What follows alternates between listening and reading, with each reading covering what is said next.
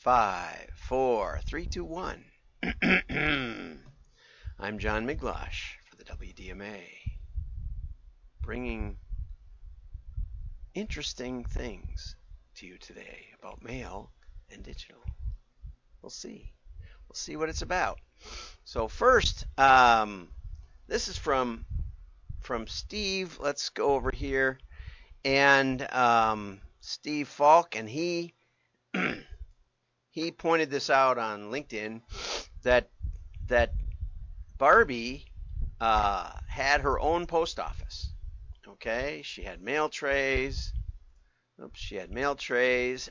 she had a uh, mail window, and you know, uh, I forget what that's called, where the mail slots where you put the mail in. She had a mailbox that could go out on the street, and so she was all set to be a uh, legitimate post office. And uh, you know, I've seen post offices that weren't much bigger than that. Steve says the Barbie movie reminding us of what was and still is important.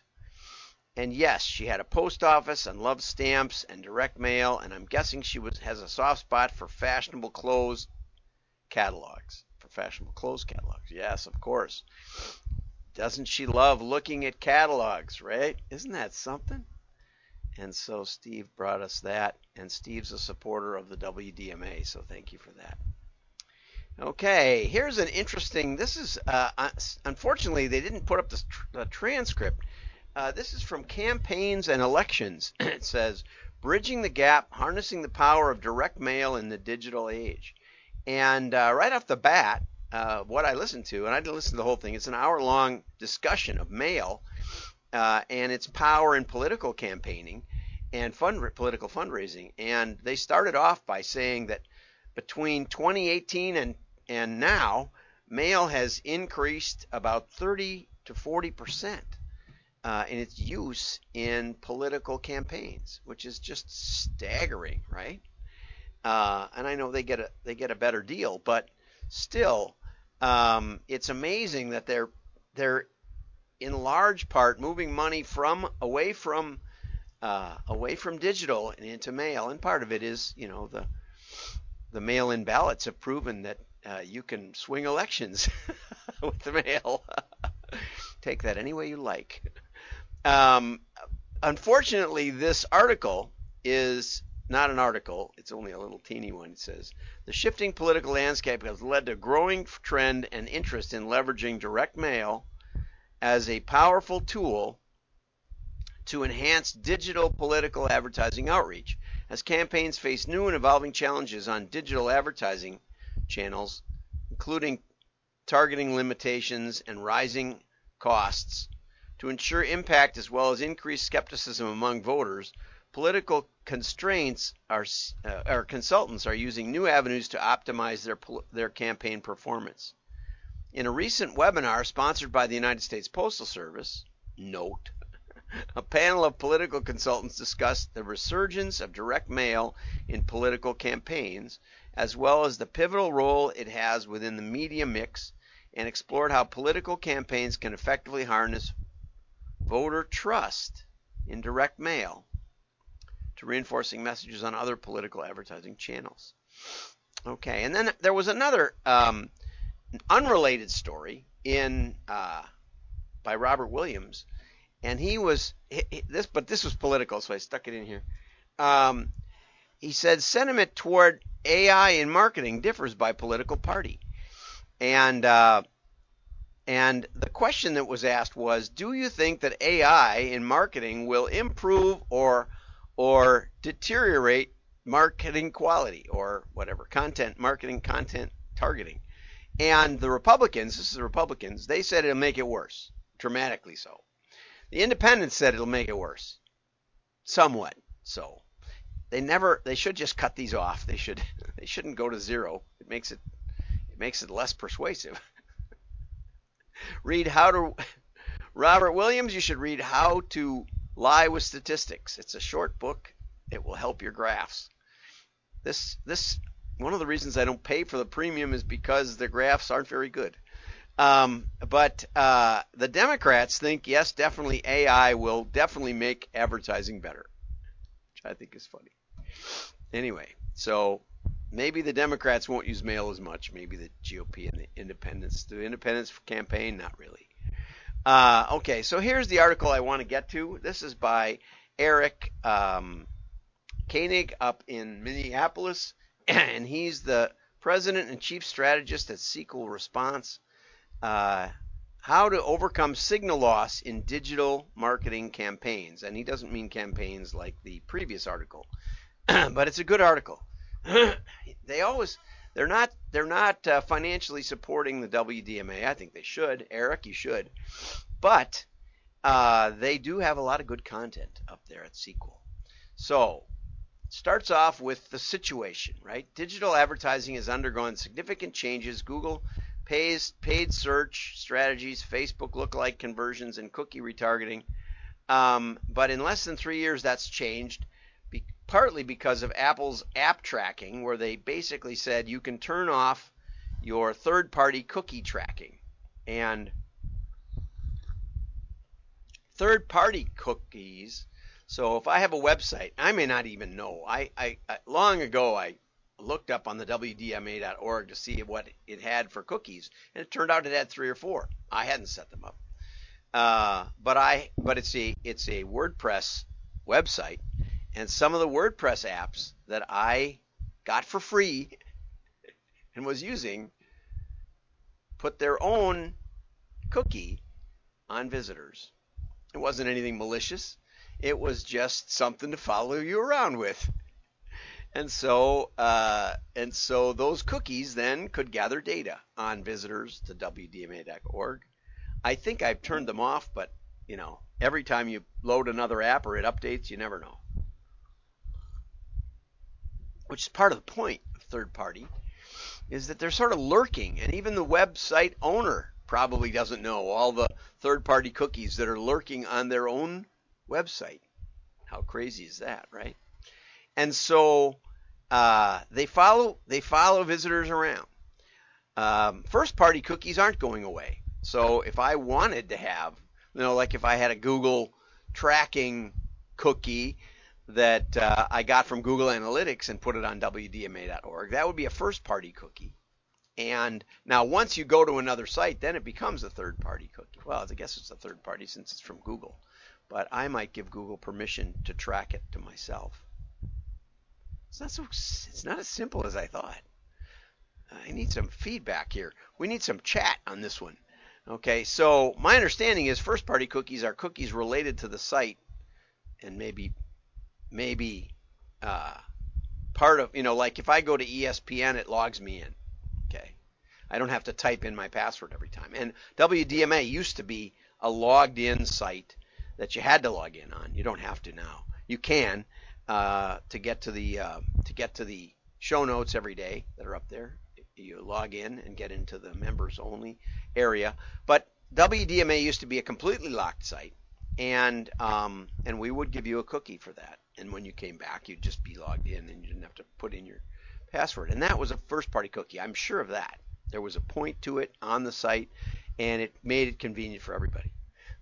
The third-party ones follow you around, but there is some question because nobody writes cookies anymore. So if I authorize someone to put a cookie on my site to facilitate financial transactions or other things, is that a third party or a second party or a first party? I'm not sure. But anyway, Apple started blocking the cookies. And so, so diving into 2024, they're supposedly going to eliminate the third party cookies. And that's important. It's important to remember that cookies aren't going away. You can still track your own website visitors. And you can still give people, you know, the ability to remember the site and remember their password and log them in uh, seamlessly. Okay? But what it what it diminishes the signal loss that's being lost that Eric's talking about is that we can't correlate the visitors to our site with with when they visit competitor sites or when they visit uh, shopping sites or when they visit sports sites or whatever they, whatever you're interested in. We can't track that, and because of that, uh, it's leading to the diminishing strength of pixel fires. I'm not sure what this pixel fires is. Mine aren't on fire uh, on important signals or data points such as purchase events. So the third-party cookie could tell that I went to Land's End and bought something, or I tell that I went to eBay. I don't know if they could tell if I bought something, but they could tell I went to eBay. They could track it around where I was shopping, even if they couldn't tell if I was shopping. I don't think. Again, would love to have a digital marketing expert tell me the the, the benefit, the depth of the benefit of third-party cookies. Uh, anyway, their benefit is being reduced because your browser now says, oh, that's not a, a cookie related to eBay.com. I mean, you were on WDMA, you got a cookie there so you could log in. Now you're on eBay. Okay, we're not going to recognize the WDMA.org. We're going to block that. We're also going to block Akamai, who was following you. That's the that's a real third party that was tracking you wherever you went. So, anyway, um, the point is, is that all that ability to knot everything together about you, about where you go, is being lost. Now, there's a secondary question, which is, does that does that sort of thing make any sense anyway? When I look at my browsing history, and I say to myself, now what is that? What kind of a person would browse all of these different different websites. What would that tell you about them? How could you sort through that? And um, that's still an open question to me. I know from decades of experience in in uh, machine learning and predictive modeling, and that's a euphemism, but we'll still use it. Uh, that even purchase history is very difficult to apply. So if you have, unless you create specific variables for a question you're trying to you're trying to solve, um, you know, we we built variables for Hammacher Schlemmer related to COVID. We said, you know, is the recent change in unemployment an indicator, a positive or negative indicator of a person's likelihood to buy? Okay, and um, it turned out it wasn't it turned out that often the places that had much higher unemployment were the places that had at least full employment previously. Okay, so, so the suburbs couldn't hire people before COVID, and all of a sudden they had they had some unemployment. They had some they had some uh, job loss, and that that translated to a very large increase in unemployment because it got, went from zero to something, which is an infinite increase. Wasn't exactly zero. Um, what we did find, though, was that areas of persistent unemployment, areas that had relatively high unemployment before COVID, you know that that was like boom times 2019 and so if they had unemployment then then they were sort of persistently economically depressed. And though and that variable actually did work. But very, very difficult to get geodemographics to work. We created those specifically for a question that we had whether the new customers that were flooding Hammacher Schlemmer in COVID were consistent with the previous customers. You can't answer that by by looking at spending patterns because they only had placed their first order or two. Uh, but anyway, even when you're trying to predict when you're trying to predict buyer behavior, you know, especially in a gift-oriented catalog, what they buy is, you know, that they bought is more relevant than what they bought, even though you'd you'd swear you could make you could make sense out of all that in-depth first-party data, or some people call it buying data. They call zero-party data because it's something that the consumer directly gives you. You don't even you're not even acquiring it behind the scenes like the WDMA cookie that lets you log in. You're actually they're giving you your name, their name and address, and their and their uh, and their requested product and their payment information and all that stuff. Totally voluntary transaction. Okay, so anyway, so digital is getting more expensive. Okay, and uh, therefore personalization, lookalike modeling, and audience targeting and retargeting are getting difficult, and especially attribution. Okay, especially attribution. Although attribution never really worked very well for direct mail because we would drive traffic to the website, it would get a cookie there, a tracking cookie, first party cookie, maybe. And then, you know, they'd look around and then, you know, they'd set the catalog aside a couple days later or weeks later even. They'd pick it up again and then they make maybe go back to the website and place their order. That's what I did when I ordered my belt from Lands End. Okay? And uh, who gets credit? Well, of course, the website. The website generated that. Because unless there's a, you know, QR code on the catalog or some other or some other tracking device. In fact, uh, the catalog had a code on it for 40% off, right? Catalog had a code. Now I got I got a couple of Lands Ends here, but they're both I think they're both business. Yeah, business. I'm getting business. And on the back it says 24 25% off Lands End products, and usually it says put in this promotion code, but I don't see the promotion code. Anyway, but on the consumer one they had the promotion code. And when I got on there, it gave me 50% off if I used a different promotion code. Maybe that's the website, the digital people wanting to get credit, 100% of the credit, even though I was mailed a catalog, and that's why I came to the site. So attribution is difficult anyway when you use, especially when you use offline uh, information. But Deloitte Touche Touche says uh, it's going to cost marketers a lot in effectiveness and in actual uh, return on investment with the cookies going away. So now what do we do, right? Okay, you can optimize your first party data capabilities. You can build a customer data platform, which is essentially what we've been building for the last almost 30 years.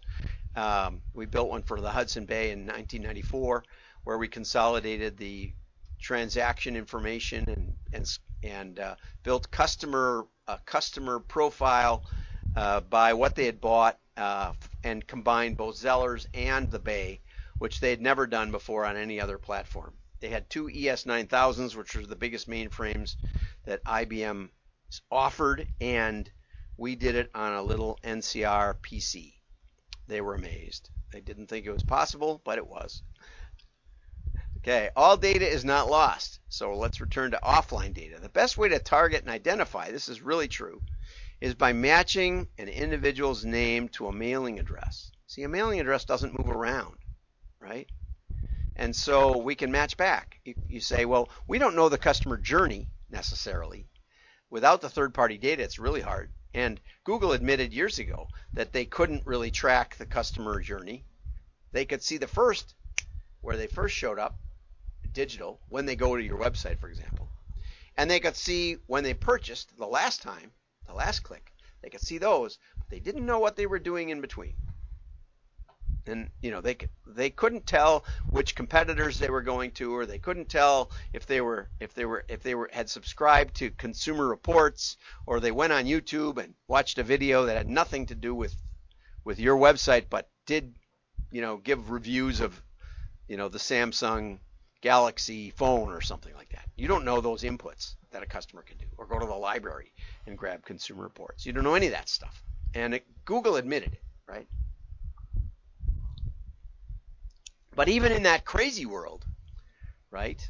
Even in that crazy world, even in that world where the digital guys s- snuck me into their into their tracking code on the Lands End website when I came because they offered me a better deal than the catalog offered me. Even though the catalog was the one I actually put that code in first, and then I saw the offer for a better deal, and then I put it in again, a different code. And then I put it in my shopping cart and came back a couple days later and they said, "Well, this is expired." And all of a sudden the order doubled in price.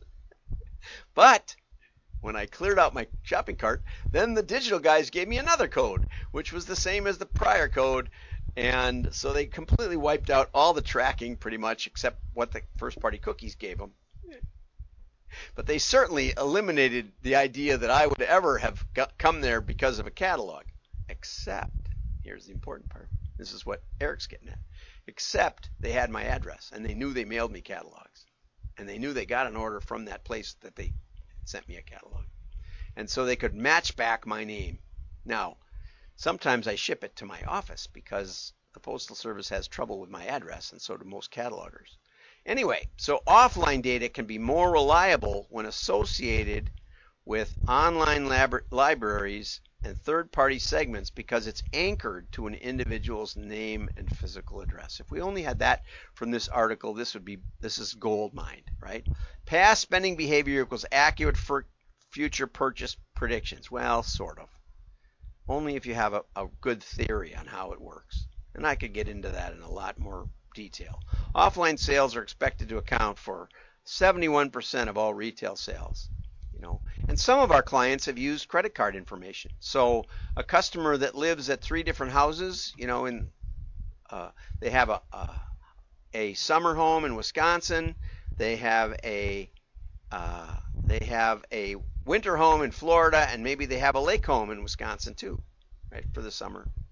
And and they may go to all three and they may shop at different stores at each one and we had that actually that case happen in our customer data set for uh, Lovesac. Um, but because the credit card information was consistent, we could consolidate those three addresses. Why would we consolidate those three addresses? The reason is because a three time buyer, if they bought once at each location and shipped it to each house, it looks like three one time buyers.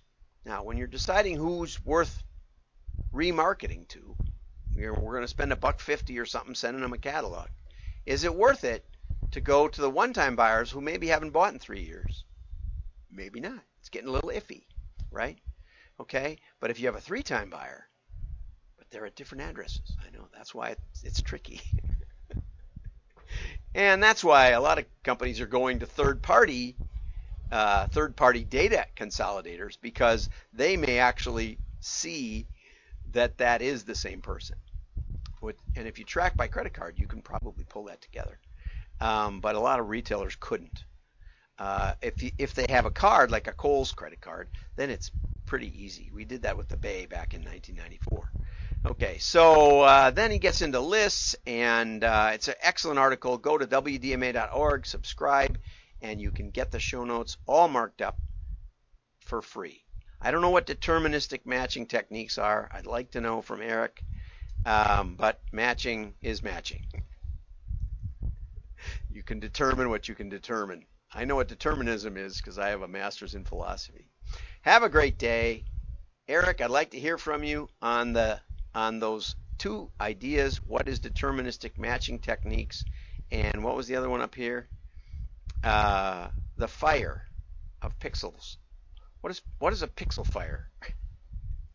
bye bye.